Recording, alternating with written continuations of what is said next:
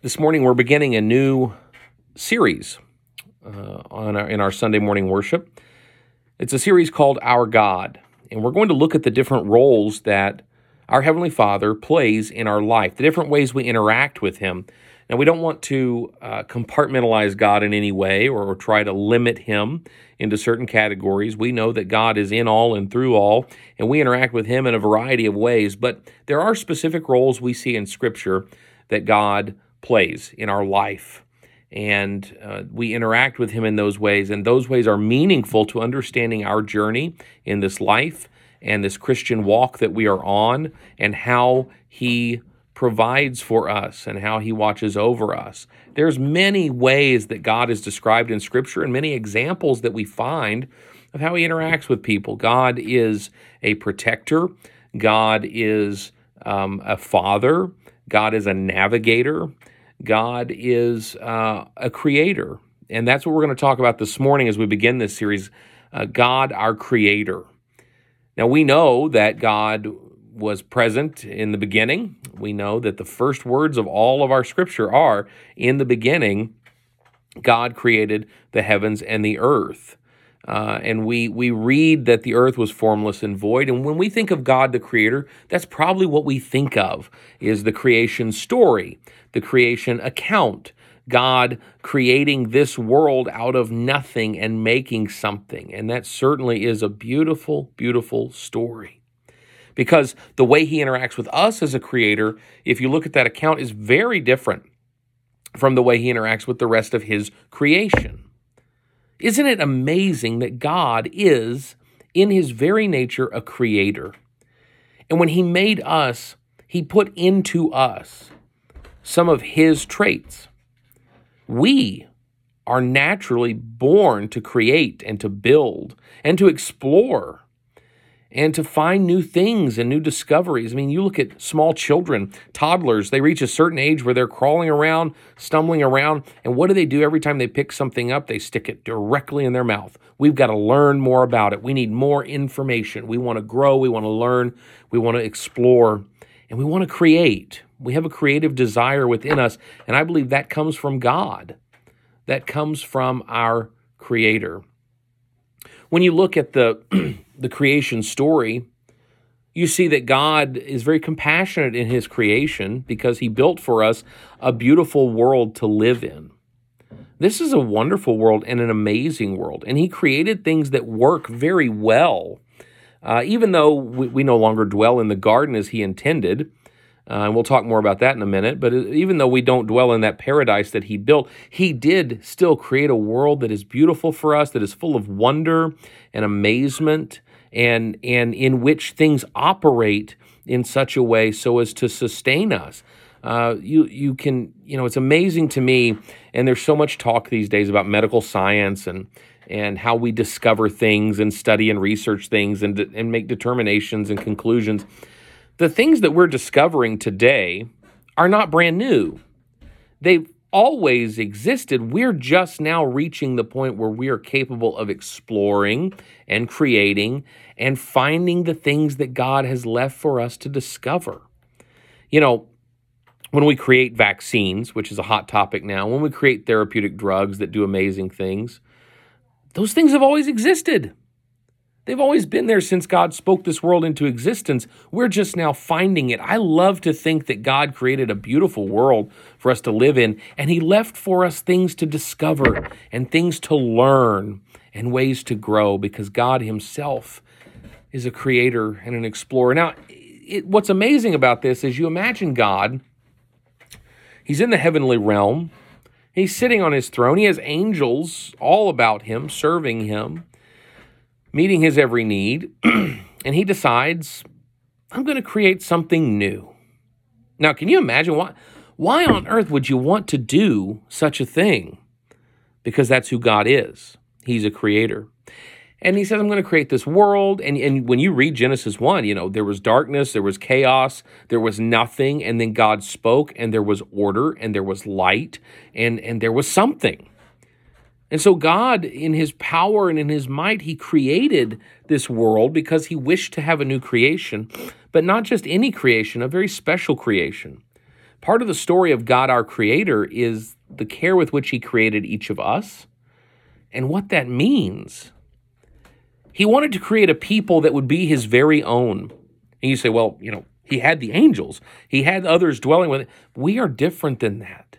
We're different than the angels because we were put here and we were built and handcrafted in a very special way. Do you notice that when you read the creation account, Genesis 1 and 2? He speaks everything into existence except man. He handmade us, He handcrafted us from the dirt and from the rib. And He breathed into us the breath of life. He put a little bit of Himself inside us. Even the angels don't have that. Even the angels lack that ability. And yet we have this. But we also have something else that God created in us a weakness, a shortcoming. We're not perfect, we're not complete. It always fascinated me when you read the, God, the, the creation account, you see that Adam and Eve were tempted by the serpent for this fruit, and it was desirable and pleasurable to their eyes. Now, why was it desirable to their eyes? Because they were created to desire it. I mean, they had to have been created hardwired with some understanding of what looked desirable. How do we how do we learn what looks like it's good to eat? I mean, we don't. We just we we it looks good, we eat it and then it's confirmed that it was good, so we keep eating. It's it, it's part of how we're made. So why why did God make them that way? Because in his creation, he said, I want to create something different and not just something that would love me and worship me, but something that has to choose to worship and love me. So I'm going to make them weak.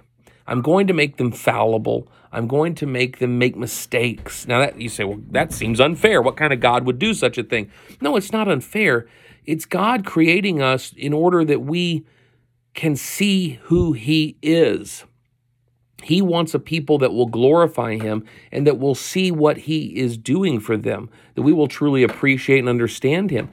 If we are perfect, if we don't struggle at all, if Adam and Eve had no temptation to eat that fruit, well, then we're God and we don't need the true God. We get to be our own God. But we don't have that ability. We fall short. We fall to temptation.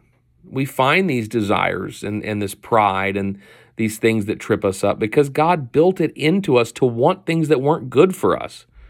He built it into us to not want the things that are good for us. Paul said that. He said, The thing I want to do, I don't do, and the thing I don't want to do, I do. I really struggle. Even the Apostle Paul felt that his desires were countervailing to what God desired for him. It has been the struggle of mankind from the beginning because God, our Creator, made us that way. And that would be unfair if it wasn't for the fact that he had the ability to answer the call of helplessness when, when we have it. He had to put man in a position where we could make no mistake about the fact that we were hopeless and helpless without him. God created us. He created a beautiful place for us to live, a wonderful, magnificent world, and he instilled in us little bits and pieces of himself but he left this one hole. He left this one gap. This gap that would become increasingly apparent over our life until we cried out to him. And as, as Peter writes in his epistle, uh, we cry out to God for a clean conscience. We, we, we admit that we have no power over this sin and this pain. And we cry out to God and we say, Lord, I need you. I can't do this any other way. That's the attitude that we see in David in Psalm 51. Psalm 51 is a beautiful psalm beginning to end, but I want to focus beginning in verse 10. He says, Create in me a clean heart, O God, and renew a steadfast spirit within me. Do not cast me away from your presence, and do not take your Holy Spirit from me. Restore to me the joy of your salvation, and sustain me with a willing spirit. There's a word used in Scripture. it's used over 50 times in the Old Testament. It's a Hebrew word, bara. Bara, if you were to transliterate it, it's B A R A, bara in the Hebrew. It means create.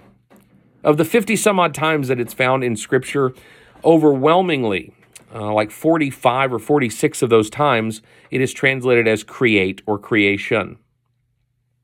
The other times it's has other uses based on the context, but almost exclusively this word means create. But also exclusively, the only time we see that word used is in reference to God. Now think about that. According to the Hebrew scripture, according to our Old Testament, the only thing, the only being, the only entity that truly creates anything is God. And those the speakers and the authors of, of these words, they only recognize creation as being something in God's hands, not in man's. And we say we're creative and we create things and we build things. Well, we really don't. All we do in this life is we reorder things. We just put them in a different order. We're like the guy that designs the Taco Bell menu. We find 16 different ways to mix meat, cheese, and lettuce together and call it something. That's all we do. We're not creating.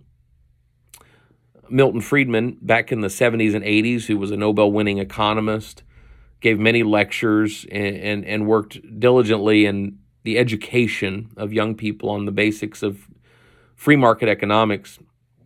He used to give a, a, a talk in which he explained that no one person can make a pencil. No one person can put that thing together because it takes someone to harvest the wood. It takes someone to uh, pull the minerals out of the ground, the ore for the lead, or the graphite, uh, or the aluminum for the little little grommet where the eraser is, or to manufacture the rubber or the paint, and then someone to put it all together and someone to sell it no one person can create that. In the same way, we cannot create anything because everything that is has already been because of God. Nothing is here that wasn't here by his hand. We're just putting it in different order to build it. And the biblical writers understood this in the way they described what God did with bara. He creates, he is the creator. So, to go back to our point, what is David asking for here? What is David acknowledging? What David is doing in verse 10 of chapter 51 in Psalms is the exact same thing that God had in mind when he made us. When he created man, he said, I'm going to make something brand new out of nothing. I'm going to create it because I want to have a relationship with it. I want to experience the choosing of me. I want to experience these beings choosing to have a relationship with me. And the way I'm going to make that happen is I'm going to build within them every destructive weakness that could throw them off course until they recognize that there is no other way to get through this life without me. God allowed us to be weak. Now that I don't that I don't mean to make that sound sinister. He built us to have the freedom to choose. He built us out of love. We're fearfully and wonderfully made.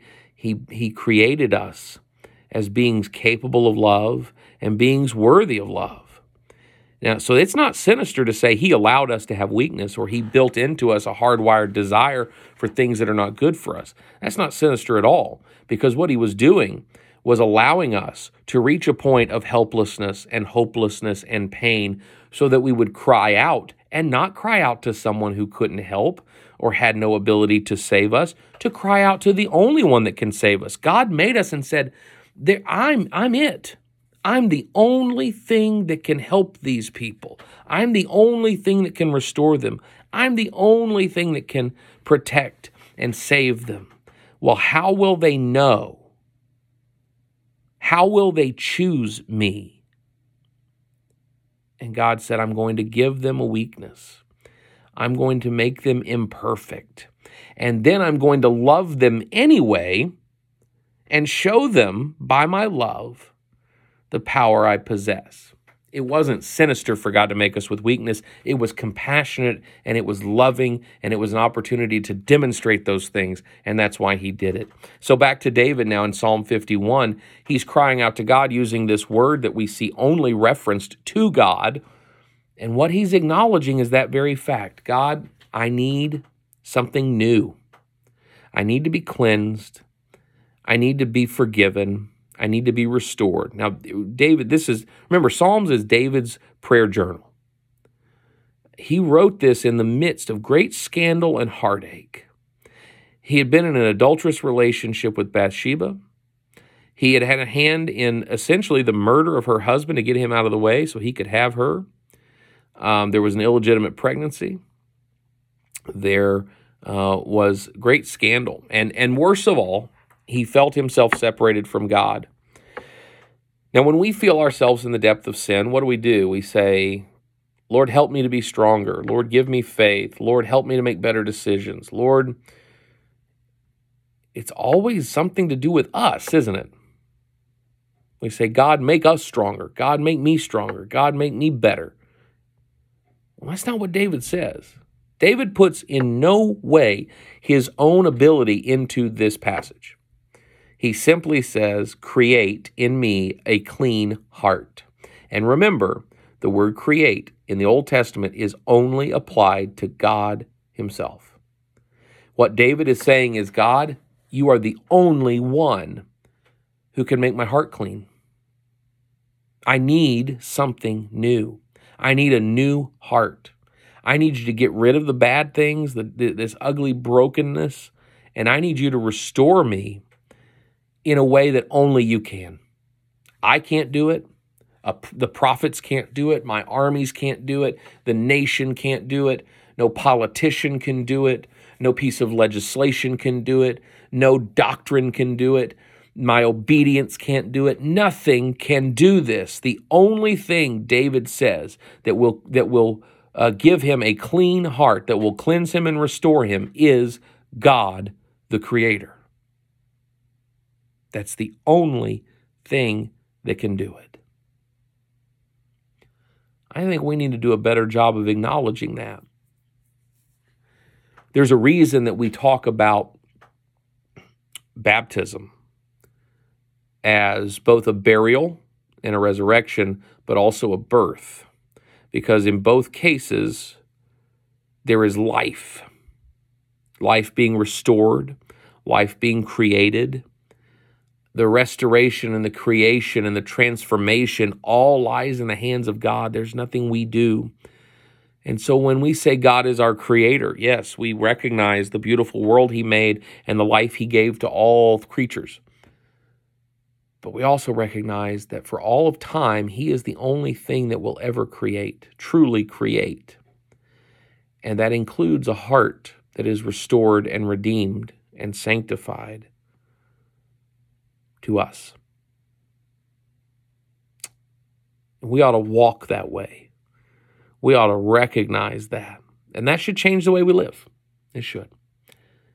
And if you have any need to restore yourself to that walk, to walk a straighter path, to be encouraged, restored, or to study deeper, something to remember God also created an amazing thing amongst his people